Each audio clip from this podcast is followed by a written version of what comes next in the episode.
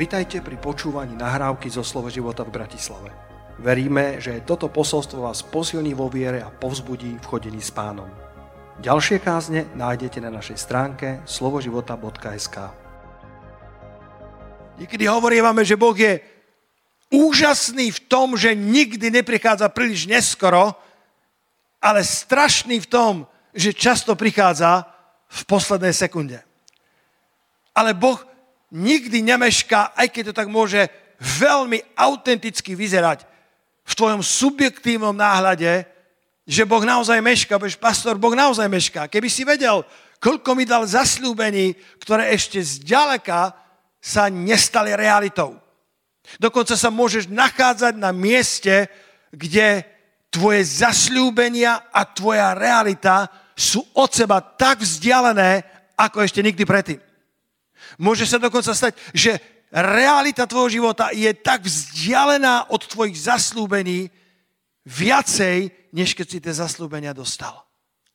A chcem dnes, ako veľvyslanec Božieho kráľovstva, ako veľvyslanec kráľa kráľov, chcem ťa uistiť o tom, že môj Boh je verný Boh, že môj Boh je verný Boh, že môj král prichádza častokrát v poslednú chvíľu, ale nikdy neprichádza príliš neskoro. Ak to vyzerá, že mešká, vždy má svoj zámer, skrytý plán. Nech prechádzaš čímkoľvek, nikdy nezabudni na to, že Boh vidí tvoje trápenie. Boh vidí tú skúšku, ktorou prichádzaš. Ktorou prechádzaš. V Jan v 11. kapitole, koľko z vás viete, aký je tam príbeh? Koľko viete? Jan 11. kapitola. Lazar. Ideme dneska pomôcť Lazarovi. Kto pôjde so mnou? Nenecháme ho v tom. Amen. Viete o tom, že v Jánovi v 11. kapitole sa nachádza najkračší verš Biblie? Keď niekedy pozbudzujem svojich synov, aby čítali Bibliu, tak otázka je, že aký verš vám dám, ak by ste chceli najkračší verš Biblie, tak je v Jánovi v 11. kapitole. Pozrite sa spolu so mnou do verša 35. Ján 11, 35. Ježiš zaplakal. A ja som si to pozeral vo všetkých možných prekladoch, aj v tých amplified, v rozšírených a všade je to isté. Ježiš zaplakal. Dve slova. A, a pritom sú, dovolte mi cudzie slovo, signifikantné, sú, sú kľúčové na pochopenie Krista ako Boha a človeka zároveň. Teraz som presvedčený, že z tejto audiencie, ktorú tu vidím, všetci poznáte, ako Lazarov príbeh dopadol. Všetci poznáme koniec, že Lazar bol nakoniec skriesený, vrátil sa späť k životu a, a, a, a vieme, že Ježiš naozaj meškal, nielenže nestihol uzdraviť Lazara, ako ho žiadali Marta s Máriou, ale ani nestihol jeho pohreb. A prišiel až 4 dní keď už jeho telo zapáchalo. Prišiel až 4 dní po pohrebe, keď už aj tretí deň pominul, pretože e, niektorí židovskí uh, veriaci, judaisti verili, že ešte do tretieho dňa môže byť naokolo duša človeka.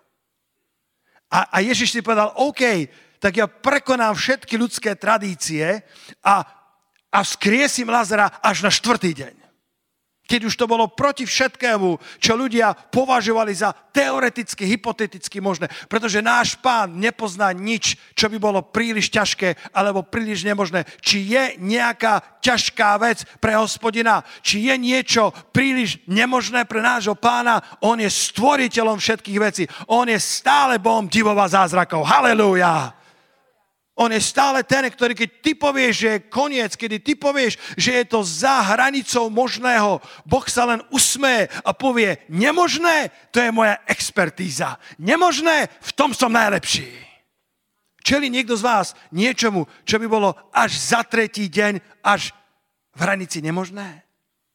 Zamávaj mi. Alebo ťažké, alebo náročné. Ježiš Kristus je expertom na to, čo sa zdá, že za hranicou toho, čo by bolo možné, keď máš svoj chrbát pritlačený k stene a nevieš, čo ďalej. Ježiš Kristus je pripravený ti pomôcť. Marta s Máriou plakali. Marta s Máriou boli skormutené. Pozri sa, verš 33. Toto som ešte našiel pri mojom bádaní, pretože ja mám, ja už kážem Božie slovo 30 rokov. Ale kedykoľvek stojí v nedelu tu na tejto kazetelnici, môžete si byť istí, že niekoľko dní som hľadal pánovu tvár. Nemám takú odvahu, aby som sem prišiel s dobrým posolstvom. Ja potrebujem posolstvo Božie pre vás.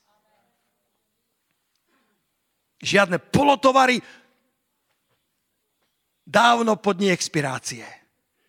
Čerstvé slovo, čerstvé manna. Čerstvá manna pre teba. Povedz si Boh má dnes pre teba čerstvú mannu. Chrumkavé, chrumkavé pokrmy z Božej, z Božej zásobárne, z Božích potravín. Z Božej pekárne. Verš 33. 11. kapitola. Vtedy Ježiš, keď ju videl, že plače, aj Židov, ktorí prišli s ňou, že plačú, zovrel duchom a zachvel sa. Verš 33 hovorí tiež o plakaní, ale slovo plakanie vo verši 33 a vo verši 35 Ježiš zaplakal sú dve rozdielne slova v grečtine. V tom verši 33 až tak špecifická je Biblia, až tak špecifický je odkaz Boží pre nás, že to, ako plakali vo verši 33, je hlasné kvílenie, je plakanie v zúfalstve, v bolesti, je plakanie bez nádeje, ako sú aj na Slovensku plačky na pohreboch. Aj vtedy boli, ktoré chodili vzlikať, aby aby pomohli precítiť tu ten smútok. Ale keď Ježiš zaplakal alebo zovrel v sebe, zovrel vo svom duchu, tak je to tiché plakanie, alebo katolícky preklad hovorí, že zaslzil. Jeho slzy vychádzali, jeho slzy tiekli, ale nebolo to plakanie zúfalstva, nebolo to plakanie beznádeje, ale bolo to plakanie, ktoré vyjadrovalo súcit súcit. A nie je to paradoxné, veď Ježiš vedel, že ho vzkriesi. Kto z vás si myslí, že Ježiš vedel, že ho vzkriesi? A prečo zaplakal? Ježiš zaplakal však.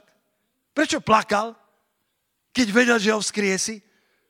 Verím, že nám ukazuje súcit, keď aj pozná odpoveď, keď aj vie, ako to dopadne, tak eh, jeho plač ukazuje že súcití s našimi slabosťami. Lebo veď nemáme veľkňaza, ktorý by nemohol súciť s našimi slabosťami. Židom 4.15.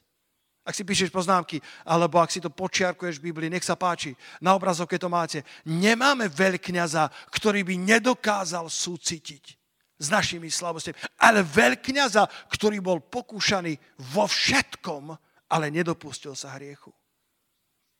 Jednoducho mal Lazara rád. Je to trochu paradoxné, lebo vedel, že Lazara vzkriesi napriek tomu, že Boh pozná, aký bude výsledok. Tvoje zápasy mu nie sú ľahostajné. Napriek tomu, že Ježiš vedel, že vzkriesi Lazara, bolesť, ktorú prežívala Marta s Máriou, prežíval aj on. Bolesť, ktorú prežívali zo straty blízkeho, prežíval spolu s nimi a Ježiš zaplakal. A keď sa pozrieme na začiatok príbehu v 11. kapitole, od prvého verša čítame, že bol istý nemocný Lazar z Betánie, z mestečka Mária, Marty, jej sestry. To bola tá Mária, ktorá pomazala pánom masťou a poutierala jeho nohy svojimi vlasmi, ktorej brat Lazar bol teraz nemocný. Vtedy poslali k nemu tie sestry. A teraz dobre čítaj, toto zjavenie premenilo môj modlitevný život. Toto zjavenie zmenilo môj prístup k otcovi. A keď to, verš 4, vtedy poslali k nemu tie sestry a odkázali mu, pane, hľa, ten, ktorého máš rád, je nemocný mohli formulovať svoju žiadosť inak. Mohli formulovať, pane, ten, ktorý ťa má rád, je nemocný. Aj to by bola dobrá prozba. Pane, ten, ktorý ťa miluje, ten potrebuje pomoc. Ale oni to dali inak. ten, ktorého ty máš rád, potrebuje tvoju pomoc. Ja sa od tohto zjavenia častokrát modlím takto. Nehovorím len, pane, Peter Čuží, ktorý ťa miluje, potrebuje tvoju pomoc, ale Peter Čuží, ktorého ty máš rád, potrebuje tvoju pomoc. Vedel si o tom, že Boh ťa má rád. Môžete, ja neviem, zakričať, že haleluja na to, alebo niečo, urobte niečo. Boh ťa má rád.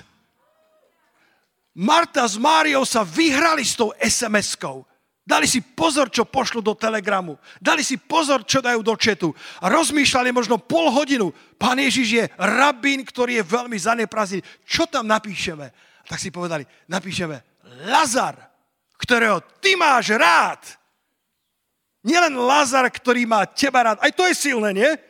Aj to je silná modlitba, ale oni išli ešte hlbšie. Pane, nezabudni, to k tebe nevolá hoci kto, Lazar, ktorého ty máš rád. A ja sa tak modlívam.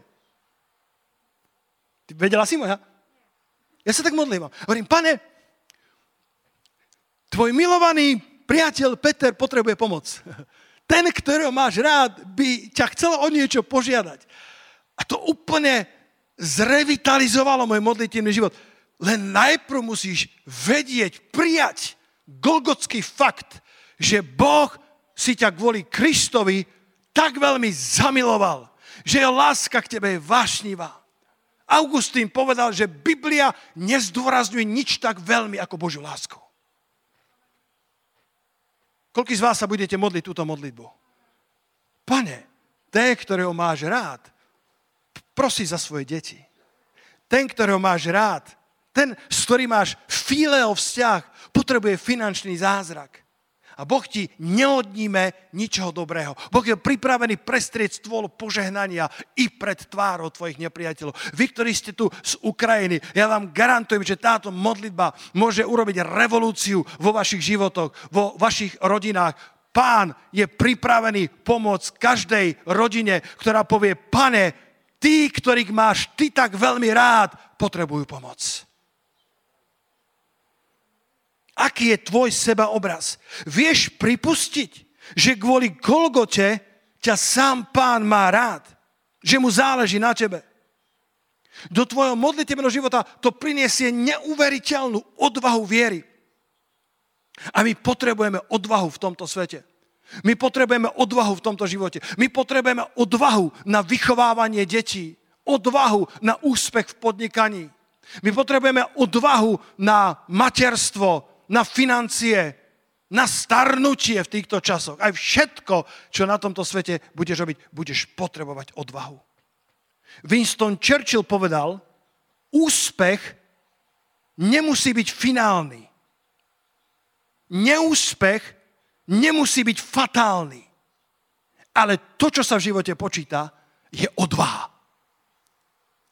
A odvahu ti dá toto vedomie, kým si v Kristu.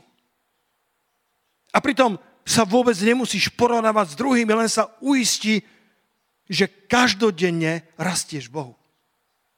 Nepotrebuješ odvahu niekoho iného, buduj svoju vlastnú odvahu. Uisti sa, že máš svoju murovanú izbičku s Bohom, do ktorej chodívaš každý deň.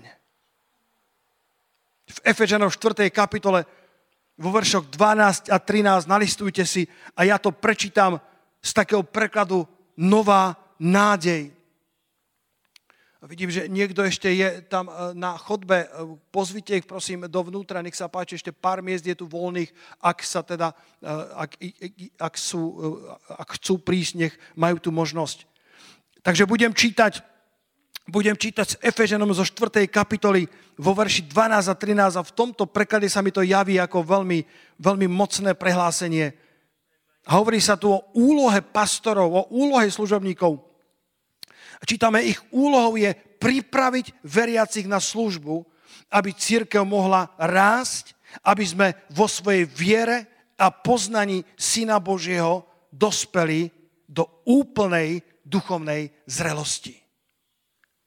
Každý jeden z nás môžeme rásť v odvahe, môžeme rásť v poznaní nášho pána, môžeme rásť v poznávaní Syna Božieho, až by sme spoločne dospeli ku úplnej duchovnej zrelosti. Možno si na niektoré víťazstva ešte nedorástol, ale, ale dorastieš. Možno niekto má viac víťazstiev ako ty, ale ty sa s nikým porovnávať nemusíš, pretože Boh má víťazstva i pre teba.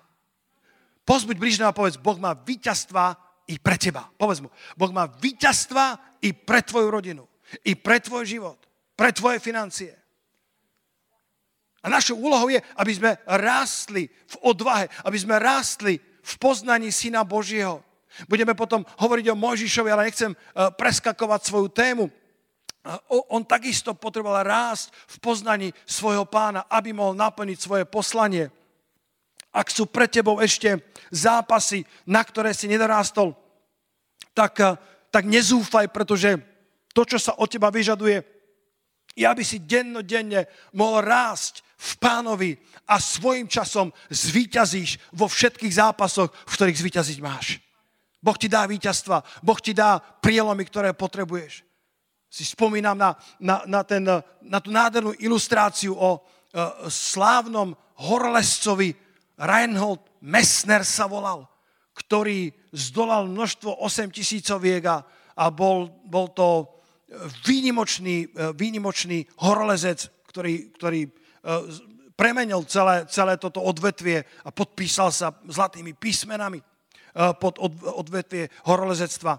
A jedného dňa sa mu nepodarilo prekonať nejakú 8 tisícovku, pretože bolo veľmi nepriaznivé počasie. A tak po mnohých dňoch trápenia sa vrátil s neúspechom. Ale pamätajte, neúspech nemusí byť fatálny. Úspech nemusí byť finálny. To, čo sa v živote počíta, je odvaha. To, čo sa v živote počíta, je, že sa nevzdáš. To, čo sa v živote počíta, je, že keď padneš, znova vstaneš, pretože spravodlivý, hoci by aj sedemkrát padol, vždycky vstane, pretože je tu nový deň, je tu nový začiatok. Možno plač prichádza v noci, ale s ránom prichádza svítanie.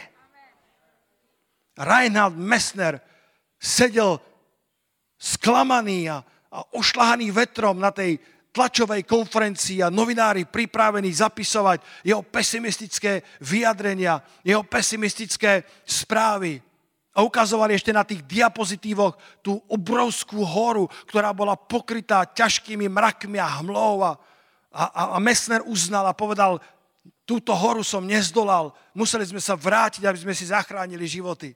Ale potom povedal tú legendárnu vetu, a tú legendárnu vetu hovorím aj ja dnes z tejto kazateľnice, a povedal, ukázal prstom na tú horu. A povedal, počúvaj ma hora, ty už nemôžeš viac rásť, ja však stále áno hora, ty viac nemôžeš rásť, ale ja stále rásť môžem. A ak si ma teraz porazila, príde deň, kedy na teba vyleziem. Príde deň, kedy ťa zdolám. Bratia a sestry, možno sme nedorástli na niektoré víťazstva, ale my dennodenne rastieme v poznaní Syna Božieho. A Boh nám dáva, aby sme rástli, silneli, mocnili v pánovi. A jedného dňa tú, tú horu zdoláme. Jedného dňa zvíťazíme v tom, čo sa zdalo byť nemožné. Jedného dňa nám Boh dá pokoj, ktorý sme hľadali, financie, ktoré sme potrebovali. Možno to bude na štvrtý deň, kedy už všetko zapácha. No a čo? Čím je väčší zápas, tým bude väčšia sláva Božia. Niektoré súženia, ktorými prechádzame, sú len stavanou platformou Božou, aby z nich bolo viac vidieť slávu Božiu. Aby to bolo tak zjavné, že to musela byť Božia milosť že to bol tak štvrtý deň, že už všetci prestali veriť, že už všetci si ťa vymazali z Facebooku, že už všetci si ťa vymazali z Instagramu, že ťa opustili aj najlepší priatelia. Ale Boh ťa nikdy neopustí. A Boh ti dá silu, aby si zdolal tvoje hory, ktoré sa včera zdali byť nezdolateľné, ktoré sa včera zdali byť nemožné. Len potrebuješ dennodenne chodiť do murovanej izbičky. Dennodenne rásť v poznaní Syna Božieho, aby si rástol k úplnej duchovnej zrelosti. Založ svoju modlitbu na istote Golgotského kríža. Ježišové rany hovoria nahlas o jeho láske k tebe. Jeho krv hovorí hlasnejšie než krv Ábelova. Krv podľa Biblie hovorí. Krv má posolstvo a Ježišovo posolstvo je zmierenie. Viete, viete, prečo Ježiš plakal? Myslím si, že plakal preto, lebo mal súcit s Lazarom. Mal súcit s Martou a s Máriou. Ale myslím si, že bol druhý dôvod, prečo plakal. Dneska prídeš doma a povieš, dneska som sa naučil verš z Biblie. Ježiš zaplakal. Myslím si, že Ježiš plakal. Pretože Lazar, jeho priateľ, zomrel. A smrť bol posledný nepriateľ, ktorý ešte nebol porazený. Skrze Adama prišiel hriech a skrze hriech prišla smrť na všetkých ľudí. Myslím si, že Ježiš plakal nad tým, čo všetko sa deje okolo nás. O, na, na, nad pádom človeka, nad zlyhaním človeka, nad hriechom, ktorý kráľuje. Ako je napísané, skrze Adama hriech, skrze hriech smrť, ktorá prešla na všetkých ľudí a kráľuje nad všetkými ľuďmi. Hriech je ešte stále živý. Hriech ešte stále v tomto svete funguje. Ale to, čo môžeme, je, aby sme my boli mŕtvi hriechu. Hriech je stále živý. Hriech je stále naokolo. Hriech stále ničí rodiny. Stále pôsobí vojny, nenávisť, neodpustenie, horkosť, závisť. Hriech je stále živý. Ale to, čo ty a ja môžeme spraviť, je, aby sme boli mŕtvi hriechu. Každý deň viac a viac. Aby sme sa posilňovali v Bohu a vyhľadovali hriech, aby v našom živote nemal miesto. Moja modlitba, moja odvaha je založená na Golgotskom kríži. Nie na hlasnosti, na výrečnosti. Niekto hovorí, pastor, ty máš takú výrečnú modlitbu. Boh ma nevypočúva preto, Boh ma vypočúva preto, lebo ma má rád. Boh ma nevypočíta pre moju, moju mnohomluvu krasorečenie. Boh ma vypočúva kvôli krvi baránkovej. V starých dobách bola jedna poprava, ktorá bola verejná, vtedy sa to tak robilo a na tej poprave panovník zasadol so svojimi vysoko postavenými priateľmi a celé mesto sa zhromaždilo a mali popraviť človeka. A ten sa triasol od, od strachu, čo sa stane. A panovník vyhlásil, povedal, až dokiaľ sa nerozozvonia zvony, nič sa ti nestane, ale keď zazvonia zvony, poprava bude vykonaná. A v tom zástupe bola jeho manželka. A keď to počula, chýbalo niekoľko minút do odbíjania zvonov. Roman, rozumieš tomu? Dá, prekladá to dobre odbíjať zvony? Sú zvony na Ukrajine? Zvony, keď, keď, v starý, keď zvony odbijú, tak bude poprava vykonaná. Tá žena, ktorá milovala svojho muža, utekala, ako len vládala do zvonice a keď mala bola hodina, aby tie zvony odbili, tak žiadne zvony nebolo počuť. A, a panovník sa pýta, ako je to možné, čo sa stalo, tak poslal poslova a tí poslovia našli, ako tá žena bola zavesená na tom zvone a držala, neviem, ako sa to volá, to srdce zvonu držala, jej ruky boli zakrvavené, ale, ale držala celou silou, ako vládala, pretože Král povedal, až dokiaľ nezaznie zvon, bude žiť, ak zaznie zvon, zomrieš budeš odsúdený. A tí poslovia sa vrátili s tou zakrvavenou ženou a král, keď to videl, keď to počul, tak povedal odsúdencovi, si voľný. Láska tvojej ženy ťa vyslobodila z tvojho trestu a z tvojho odsúdenia. Bratia sestry, náš Ježiš Kristus bol krvácajúci na Golgotskom kríži. Náš Ježiš Kristus vysel namiesto nás na tom drevenom kríži, aby tie zvony nezazneli, aby naše odsúdenie bolo odpustené, aby sme boli slobodní a žili pre Božie kráľovstvo. Halelúja, pane. Moja dôvera je založená na Golgotskom kríži. Na tom, že krvácal môj milovník, krvácal môj spasiteľ namiesto mňa a zastavil tie zvony Božieho hnevu, zastavil tie zvony trestu, ktorý som si zaslúžil. Ježiš prišiel na scénu neskoro, meškal, zaplakal veľmi, aj keď vedel, že Lazar bude žiť, pretože tvoja bolesť sa stáva jeho bolesťou. Ale koniec príbehu stal za všetko utrpenie. aj tvoj koniec príbehu bude stáť za všetko súženie. Lazar bol vzkriesený a Boh sa oslávil tak mocne, že ešte dnes o tom zázraku kážeme. Niektoré utrpenia sú len platformou, z ktorej bude lepšie vidieť Božiu slávu. Niektoré súženia, ktorými prechádzaš, Boh len stavia kazateľnicu, z ktorej bude žiariť posolstvo o jeho láske do celého sveta. Povedzte amen na to. V Žalme 30, verš 6. Častokrát som ho počul v anglickom preklade, ale tu je v slovenskom. Ekumenický preklad. Jeho hnev trvá chvíľku, jeho milosť však po celý život. Plač môže trvať do noci. S ránom však prichádza plesanie. Jeho milosť trvá na veky. Môžeš prechádzať plačom, môžeš prechádzať súžením, môžeš prechádzať ťažkou dobou. Marta s Máriou boli sklamané zo svojho spasiteľa, pretože ten, ktorého máš rád, zomiera a on neprišiel. On ani len neprišiel na pohreb, on ani len neprišiel deň po pohrebe, až na štvrtý deň.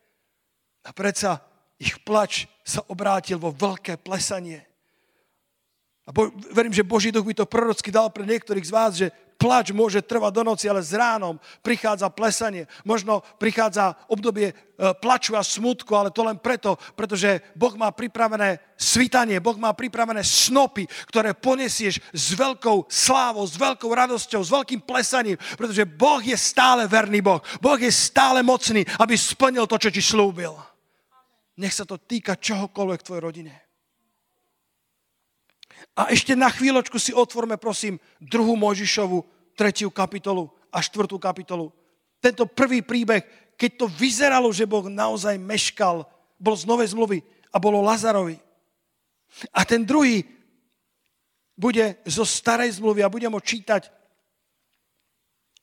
o slávnom Mojžišovi z Exodus, z druhej Mojžišovej, z tretej kapitoly. Zamávajte mi. Máte sa dobre v cirkvi? Máte sa dobre v Božom slove? Je vám dobre v Biblii? Povedz blížne, povedz, Božie slovo je balzam na moju dušu. Povedz, Božie slovo je balzam na moju dušu. Ja som požehnaný z toho, čo hovorím. Lebo je to dvojsečný meč, ostrý na obe strany. Ak ženám vám, ženám aj sebe. Halleluja. Niekedy, keď sa modlívam, niekedy začínam kázať svoje kázania nahlas. Dobre mi to robí, keď počujem sám seba, ako hovorím slova Božie, ktoré mi pán odhalil z Biblie. Modlievaj sa Božie slovo. Martin Luther povedal, že najefektívnejšia modlitba je, keď Boh počuje svoje slovo z tvojich úst.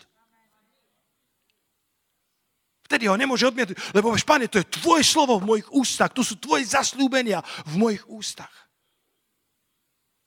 Ale Mojžiš mal zaslúbenie že bude vysloboditeľom Izraela.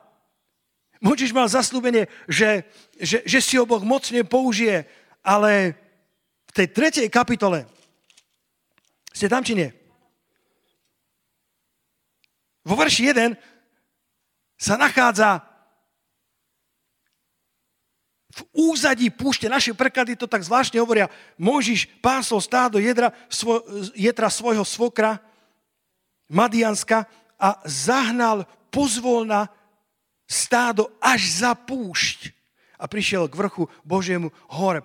Ale veľa prekladov hovorí, že bol v úzadí púšte. Nebol iba na púšti, bol niekde zabudnutý v úzadí púšte a ani len nemal vlastné ovce. Boli jetrové, svokrové ovce. Kedysi to bol princ egyptský. Teraz má 80 rokov. Zabudnutý v úzadí púšte ešte len, ani len vlastné stádo nemá, len pasie stádo svojho svokra, ktorý vydržuje. Kedy si princ egyptský, ktorý mal všetky vymoženosti egyptských univerzít. Bol vyučený všetkej múdrosti egyptianov. Bol to jeden z následníkov trónu, keď mal 40 rokov. Jeho hviezda žiarila jasne. Celý Egypt ho ctil ale tuto je 80-ročný, možno už trochu smutný, možno trochu unavený starý muž, ktorý si myslí, že Boh mešká v jeho živote. ktorý veľa slúžil pánovi, ale zdá sa, že Boh na ňo zabudol. A ja ti dnes hovorím slovom pánovým, že Boh na teba nezabudol. Boh na teba nezabudol. Boh na teba nezabudol. Keď sa ti zdá, že nevieš, kde je Boh, môžem ti garantovať, že Boh vie, kde si ty. Včera som sa vracal e, z niekde z Dubravky a som sa ponálal domov, tak som si dal do GPS, že cestu domov. Ja tam mám predvolené Tomášikovú 30 mám predvolenú, tu chodím veľmi často, tu a tam skoro aj spím.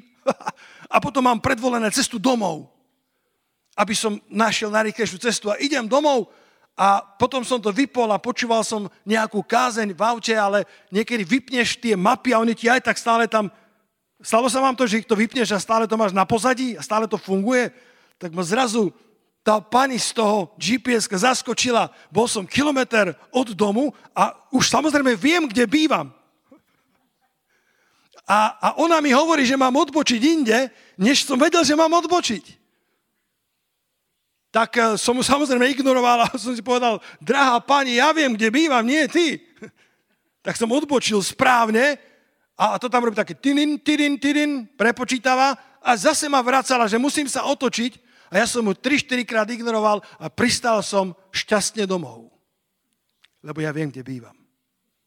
Musím pozrieť, čo som tam predvolil, či tam, či tam nemám nejaký iný dom.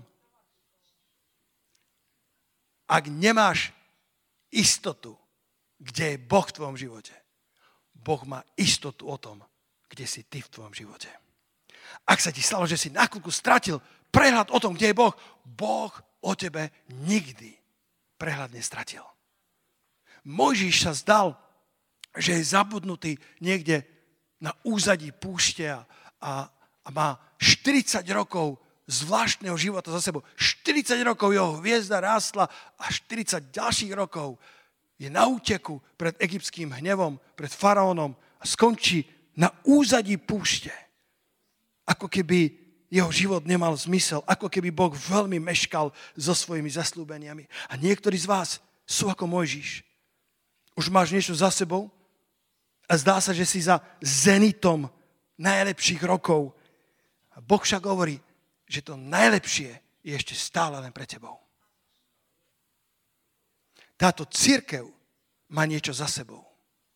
Keď sme spievali tie piesne dnes kami, niektoré z nich boli piesne ešte z Dubravky, ešte piesne, ktoré sme spievali na počiatku, v 95. Pamätáš o Darlenčekova, nádherné piesne. A mne sa celý ten film prehrával, koľko sme toho zažili s Bohom v tejto cirkvi. Väčšina z vás ste tu celkom noví ľudia, ja už som tu 30 rokov.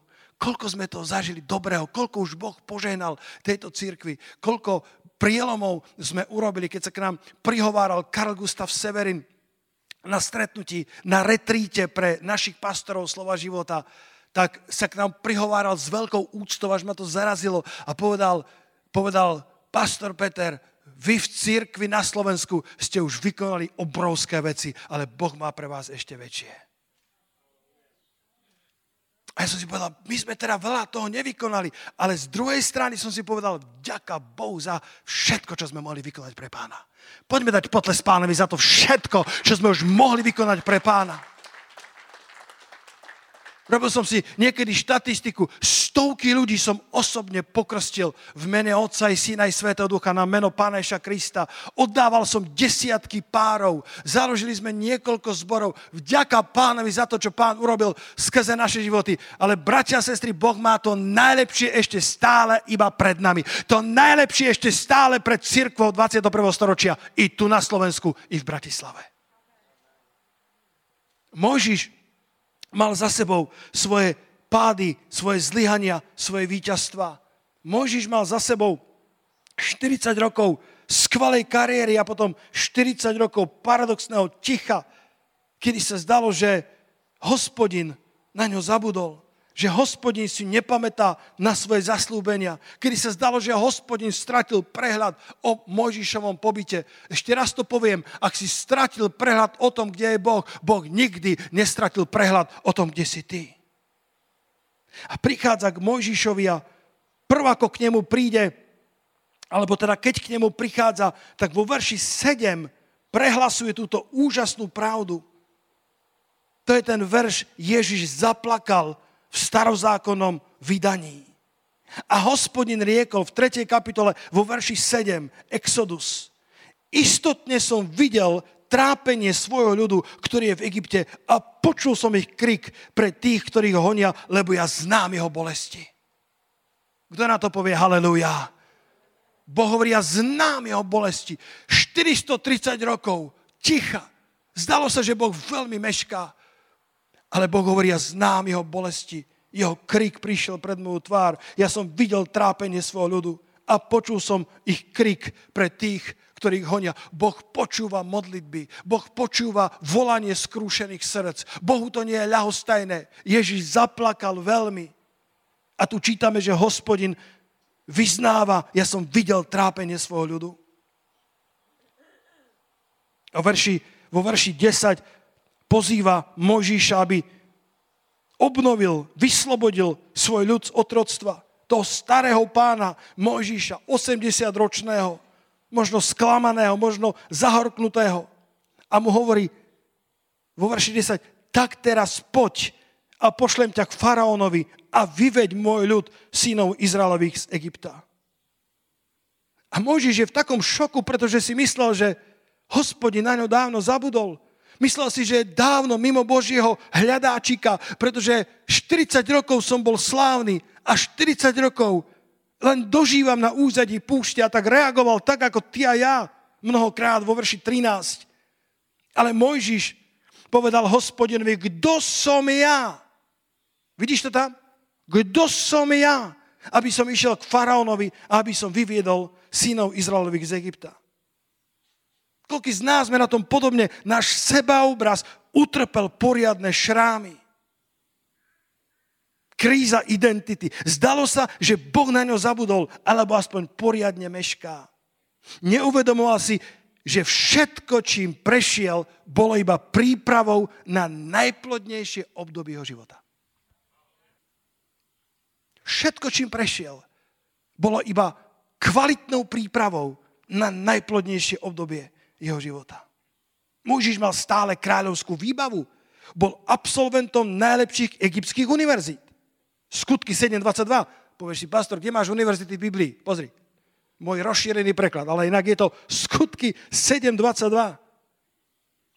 Keď Štefan, kedy si rozprával o Mojžišovom živote, tak povedal a vyučili Mojžiša všetkej múdrosti egyptianov a bol mocný v slovách i v skutkoch. Víš, bol vyučený všetkej múdrosti egyptianov Získal všetky vedomosti, ktoré Kahírske univerzity ponúkali a bol mocný v slovách i v skutkoch. Ale potom vo 4. kapitole 2. Mojžišovej, verš 10, keď začínajú rozprávať s pánom, tak Mojžiš hovorí šokujúcu vec. Hovorí, pozri prosím, pane, ja nie som výmluvný človek. Ani pred týmto, ani odvtedy, odkedy hovoríš so svojím služobníkom, lebo ja som ťažkých úst a ťažkého jazyka. Mnohí sa domnievajú teologovia, že naozaj sa zajakáva, že koktal. Že toto len taký archaický spôsob, ako, povedal, ako vysvetliť, že, že kokce. Ako svojim, svojim deťom som hovoril ten, ten vtip, že koktavý vidí užovku a hovorí, už, už, už, už ušla už ušla. Mojžiš stratil všetku seba dôveru. Mojžiš stratil všetok glans Egypta. Mojžiš bol starý muž, o ktorom už nikto viac ani len, ani len nikto o ňom nepísal, nikto mu nečetoval. Moj, Egypt na Mojžiša zabudol a Izrael o ňo nikdy nestál. Ale Boh mal s ním plán. Môžete podať haleluja na to. Boh mal s ním plán. A Boh mu odpovedá vo verši 11 a 12, ktože dal ústa človeku? Či jazda nie hospodin? A tak teraz choď a ja budem tvojimi ústami a vyučím ťa, čo máš hovoriť. Teraz počúvajte zjavenie, ktoré som prijal. Možiš v tej štvrtej kapitole, pardon, v tretej kapitole, vo verši 11, sa pýta, Mojžiš povedal Bohu, kto som ja, aby som išiel k faraónovi. A potom verš 13. A Mojžiš povedal Bohu, hľa, ja prídem k synom Izraelovým a poviem im, Boh vašich otcov ma poslal k vám. A keď, im, keď mi povedia, aké je jeho meno, čo im poviem? A poznáte tu verš, e, verš 14, tú krásnu odpoveď. Boh riekol Mojžišovi, som, ktorý som ťa poslal. Takto povieš synom Izraelovým. Som ma poslal k vám. Náš Boh je ja som. On je všetko, čo v živote potrebuješ. On je uzdravenie, ktoré potrebuješ. On je zaopatrenie, ktoré potrebuješ. On je radosť, ktorú hľadáš. On je naplnenie, ktoré hľadáš. Povedz amen na to. Ale teraz zjavenie je toto. Mojžiš sa najprv pýta, kto som ja, až potom sa pýta, kto si ty. A ja si myslím, že našu skutočnú identitu nájdeme vtedy, keď zistíme, kto je on. A naše všetky ja nie som sa schovajú v tom jednom ja som. Všetko to, čo ja nemám, sa skrie v tom, čo on všetko má. Všetko to, čo je moje nedostatočné, sa skrie v tom jeho dostatočné. V jeho ja som nachádzam všetko, čo ja nie som. Kto je nadšený z toho? Haleluja. Všetko, čo ja nie som, všetko, čo mi chýba, výrečnosť, zdroje, financie, vzdelanie, čokoľvek ja nie som, nachádzam v tom jeho veľkom. Ja som, ktorý som. A preto prv, ako budeš klásť otázku, kto som ja, opýtaj sa, kto si ty. Môžeš sa najprv pýtať, kto som ja, a preto mu to trvá tak dlho, až, až skoro Boha rozhneval, a pretože zabudol sa opýtať najprv, kto si ty. Saul Starzu to urobil správne. Keď sa, keď sa mu zjavil pán, tak on sa opýtal, kto si, pane? A v tom našiel svoje poslanie ako apoštol. Najprv sa opýtal, kto si, pane? A dostal odpoveď, ja som Ježiš, ktorého ty prenasleduješ. A potom mu hovorí, dobre, Saule, dobre, bude z teba Pavol a budeš mojou nádobou a ponesieš moje meno. Oj, na tom cítim pomazanie. Bratia, sestry, my ponesieme meno pánovo do tohto národa. My neponesieme nič iné. My nepotrebujeme žiadny iný baner, žiadnu inú čašu, žiadne iné logá. My potrebujeme akurát doniesť meno pánovo medzi izraelský národ, medzi pohanské národy a dokonca aj pred kráľov. Ale Saul začal správnou otázkou. Nezačal otázkou, kto som ja, začal otázkou, kto si ty, pane. A ja ti garantujem, že odpoveď bola jasná. Ja som Ježiš. To nebola energia, to nebola moc, to nebol pocit, to bola osoba Ježiš Kristus Nazareta, ktorý aj dnes sa ti chce dať spoznať. A keď spoznáš, kto je On, v ňom spoznáš, kto si ty.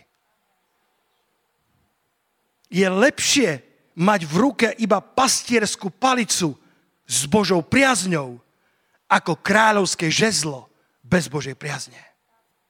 Mojžiš mal kráľovské žezlo, ale ešte nebol s Bohom. A tu bol 80-ročný starý penzista, ktorý si myslel, že Boh už s ním nemá žiadne plány. Bol v úzadí púšte a pasie stádo svojho svokra. A Boh sa mu zjavuje v horiacom kry. A potom mu hovorí, keď tam Mojžiš stojí so spadnutou sánkou, hovorí, čo máš v ruke? Palicu. Kto spozná ten príbeh? Palicu vo svojej ruke. A, a potom mu Boh ukáže tie nádherné zázraky, chytí palicu, hodí na zem, tá sa zmení na hada. Boh hovorí, chyť ho za chvost to je presne naopak, má sa chytiť za hlavu. A Boh hovorí, chyť ho za chvost. Ja budem s tebou, chytí za chvost, premení sa znova na palicu. Potom si dá ruku za ňádra, robí tie divy. Malomocná, čistá, malomocná, čistá, malomocná, čistá. A keby ti neverili, tak zoberieš vodu z jazera, vyleješ ju a premení sa na krv. Čítali ste? Aj také tam bolo, aj tretie znamenie, to som nikdy nevidel. Zoberieš a obráti sa, obráti sa na krv. A potom Mojžiš uveril v Boha, uveril v to poslanie, naložil celú svoju rodinu. Myslím, že je to 4. kapitola, verš 20. Už pristávam. Počúvaj toto. A Mojžiš vzal svoju ženu i svojich synov, posadil ich na osla a vrátili sa do egyptskej zeme a Mojžiš vzal palicu Božiu do svojej ruky. Obyčajná pastierská palica sa zrazu stáva palicou Božou, ktorá hrá veľkú rolu v živote Mojžiša. Touto palicou rozdeľuje Červené more. Túto palicu mal vo svojich rukách v Exodus v 17. kapitole, keď, bol, keď bojovali s Amalechitmi, Jozua v údolí a Mojžiš vzal túto palicu Božiu a zdvíhal ju pred hospodinom. Bola to tá istá palica, ktorou udrel do skaly, aby vyšli vody zo skaly na púšti. Palica pastierská, bežná, obyčajná, ktorej sa dotkla ruka pánova a z tej obyčajnej pastierskej palice sa stáva palica Božia, ktorú si berie na všetky svoje cesty a na svoju misiu. Možno to, čo Boh dal do tvojho vienka, do tvojej osobnosti, sa zdá byť obyčajnou pastierskou palicou. Dovol Bohu, aby sa dotkol tvojej obyčajnej palice a poženáš tento svet. Bratia, sestry z Ukrajiny, Prišli ste sem na Slovensko, niečo ste doniesli. A my vám chceme povedať, že vaše dary sú požehnaním pre Slovensko. My chceme byť požehnaním pre vás. Ale vy ste doniesli palice Bože na toto miesto. Nech sú vaše palice požehnaním pre našu církev, pre Slovensko, pre Bratislavu. Kto na to povie haleluja? Palica Božia. Pastierské náčinie, obyčajná palica s Božou priazňou je viac ako kráľovské žezlo bez Božieho dotyku a bez Božej priazne. Poďme sa spoločne postaviť. Keď Boh mešká, čo urobíš? Ako sa zachováš? Či si stále budeš pamätať Božiu vernosť? Či ešte stále budeš očakávať, že On na teba nezabudol? Možno si stratil GPS Božej polohy v tvojom živote, ale garantujem ti slovom pánovi, pán tvoje GPS nikdy nezabudne vie presne, kde sa nachádzaš. Winston Churchill, keď mal 70 rokov, prišiel nacizmus ako jedna veľká hrozba pre celú Európu, tak sa stal príkladom obrovskej odvahy. To sú tie jeho vyjadrenia, že úspech nie je finálny, neúspech nie je fatálny. To, čo sa vyžaduje od života človeka, je smelosť, odvaha. A bol to on, ktorý kráčal po tých strechách Británie, keď bombardovali nacisti keď bombardovali Britániu a kráčal po strechách, aby ukázal osobným príkladom, že sa nebude báť nepriateľa. A Winston Churchill povedal v tom slávnom prehlásení, celých 70 rokov som bol pripravovaný iba na toto. Aj tvoj život bol na niečo pripravovaný. Možno v tvojich rukách sú obyčajné pastierské palice. Nech sa ich dotkne ruka pánova, aby boli mocne použité či sú to zručnosti v IT, alebo sú to zručnosti v speve, alebo sú to zručnosti v manažmente, alebo máš dar milosedenstva, dovol Bohu, aby to namočil do oleja pomazania a použil to na svoju slávu. Peťko, poď prosím eh, hrať na kláves. Ste so mnou, bratia, ja cítim, ako pomazanie tu rastie. Poďte spolupracovať s Duchom Božím na tomto mieste. Každý z nás má nejakú pastierskú palicu. Každý z nás má niečo, čo sa zdá byť tak obyčajné, tak bežné, že si myslíme, že Boh, náš majster, to nepotrebuje. Veď On má toľko lepších darov. Má toľko väčších ľudí, ako sme my. Má toľko nevšedných ľudí. Lester Summerall zvykol hovoriť, Boh používa iba obyčajných ľudí, preto nás je tak veľa jeden príbeh sa mi pripomínal, keď som sa modlil. Skutočný príbeh bol jeden malý zbor v Anglicku. Myslím, že to bolo v Londýne. 30-40 členy zbor. A tam boli šťastní, keď kdokoľvek prišiel do cirkvi. Každý nový človek sa ráta. Pozvite kohokoľvek, lebo nás je málo. A jednoho dňa do toho malého zboru prišiel milionár aj vyzeral ako milionár. A všetci to vedeli, toto je bohatý človek. A tak sa ho dotklo Božie slovo, tak sa ho dotkla tá zväzť Evanielia, že priamo tam na prvom zhromaždení v slzách činil pokánie a vydal svoj život pánovi Ježišovi. Pretože Evangelium je pre chudobných, ale Evangelium je pre bohatých. Evangelium je pre bezdomovcov, ale Evangelium je pre celebrity. Evangelium je pre každého človeka. Každý potrebuje Ježiša Krista. Pamätáte na Námana sírskeho, ktorý bol udatný a veľký muž, ale bol malomocný. Každý má svoje ale. A postupne objavili, že tento milionár je nielen bohatý človek, ale je obdarovaný hudobne a hrá výborne na basgitaru. A chvále bolo treba, tak ho pozvali do chvál. Skoro všetky nedele preplakal, ako hral na basgitare s vďačnosťou za to, že mňa spasil Kristus Mňa hriešníka spasila, hrával s radosťou na basgitare a nikomu nedával znať, že on je iný, že je bohatý, bol štedrý k cirkvi, ale bol jeden z bratov, bol jeden z nás. Bez ohľadu na to, že ako Mojžiš bol vyučený všetkej múdrosti egyptianov. Bez ohľadu na to, koľko toho máš, koľko toho vieš. To, čo by malo robiť rozdiel, nie sú tvoje dary, nie sú tvoje, tvoje črty osobnosti, ale Kristus v tebe by mal žiariť. Si len jeden z nás a my sme len jeden z teba. Nikto z nás nie je ani veľký, ani malý. My všetci sme narodení z jedného pána, z jedných kostí, z jednej krvi. Sme rodina Božia. Povedz amen na to. Sme rodina Božia. Sme rodina pánova. A tento muž bol tak šťastný z každého kázania, ktoré pastor kázal a ten pastor sa len škrabal za ušami, že ako pán Boh mohol poslať takéhoto slávneho, úspešného muža do našej cirkvi. A po pár mesiacoch sa zdieľali a zase ten muž plakal, pretože povedal, pastor, ja som ti tak vďačný za to, čo robíš. Keby si vedel, aké požehnanie mám z tvojej služby, dal by som všetko za to, aby som mohol robiť to, čo robíš ty. A ten pastor sa usmial a povedal, a ja by som dal všetko za to, aby som mohol robi, robiť to, čo robíš ty. Nemyslel to naozaj, myslel to ako úsmevný príbeh, že každý z nás máme niečo. A keď to odozdáme Bohu, tú svoju palicu Božiu, tie svoje dary, tie svoje financie, niekto z vás máte dar od Boha zarábať financie. Vďaka Bohu za vás. Ale nože odozdaj túto palicu Božiu do Božích rúk. Nech sa to stane palicou Božou. Nech sa tvoja obyčajná palica stane palicou Božou. Pozdvinime ruky k pánovi. Ak máš čokoľvek, čo Boh vložil do tvojho života, nič lepšie nemôžeš spraviť, ako odovzdať to do Božích rúk a povedať, pane, ja budem potrebovať tvoj olej pomazania na túto palicu.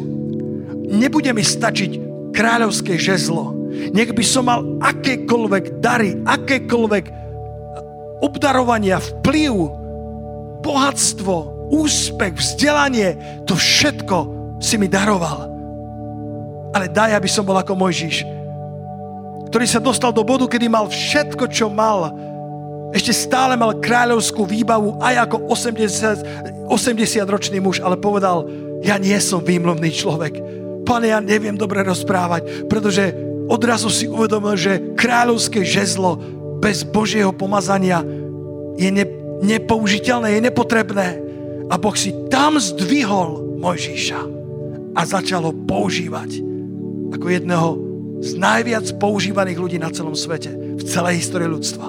Hovorieval k prorokom v snoch, k Mojžišovi hovoril tvárov tvár, pretože Mojžiš sa stal veľmi pokorným mužom. Čítali ste štvrtú Mojžišovu 12? Tam je napísané, že Mojžiš bol najpokornejší muž zo všetkých ľudí na zemi. Jediný problém je, že to napísal sám Mojžiš. Ale napísal tam, aj to Biblia a Biblia nemôže klamať. Ďakujem ti, Lacko. A Mojžiš bol veľmi pokorný človek. Pokornejší od všetkých ľudí, ktorí boli na tvári zeme. A Mojžiš to bol princ egyptský, priatelia. Mojžiš mal všetky možnosti Egypta, všetko vzdelanie, ktoré ponúkal Egypt. A predsa si uvedomoval, moja palica bez Božieho oleja je ničím. Pane, chceme Ti poďakovať za to, čo máme v ruke. Zavri oči na chvíľku a Ešte posledné dve, tri minúty sa modlíme predtým, ako pôjdeme k Večeri pánovej. Pane, chceme ti poďakovať za všetku múdrosť Egypta, ktorú sme mohli dostať. Niektorí dostali talent reči, niektorí dostali talent praktickej pomoci, niektorí z nás dostali talent taký, niektorí onaký. Ako povedala tá slávna Božia žena, ty dokážeš to a ja dokážem toto. Spolu toho dokážeme veľmi veľa. Pozrite na mňa. Mojžiš povedal, pane, ja, ja nie som výmluvný človek. Ako, ako to zvládnem, Bože? Boh povedal na konci, ja pošlem Árona, ktorý pôjde s tebou. A Áron sa prekladá ako spev, ako radosť, ako ten, ktorý odnáša spred teba hory. Keď sa odovzdáš Bohu celé do jeho rúk, On ti pridá Áronov, On ti pridá ľudí, ktorí ti pomôžu niesť spolu s tebou, aby si na to nebol sám. Pane, chceme ti poďakovať za Mojžišov i za Áronov. Chceme ti poďakovať, že nás spájaš s ľuďmi, s ktorými vystavíme tvoje dielo na tejto zemi s ľuďmi, ktorí pôjdu s nami, ktorí nám budú dôverovať napriek našim zlyhaniam, napriek našim pádom, pretože Mojžiš mal deravú históriu za sebou. Mojžiš bol vrahom, Mojžiš bol zločincom, ktorý utekal pred spravodlivosťou Egypta. A predsa si si ho mocne použil a pridal si mu Árona, ktorý bol pre ňo radosťou a tým, ktorý odnáša hory, ktorý nesie bremená spolu s ním. Tak sa modlíme za to i dnes, pane.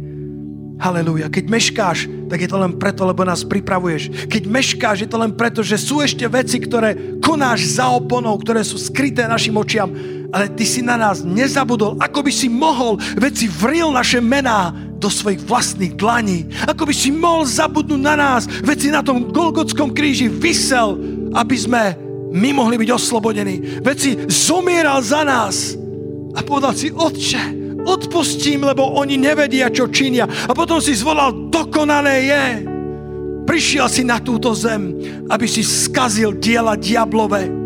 A keď si povedal, dokonané je, tak to znamená, že si skazil diela diablové. Vykonal si vôľu Otcovu a dnes nás posílaš ako Mojžíšov, aby sme oslobodili Boží ľud a voviedli ich do zeme zaslúbenej.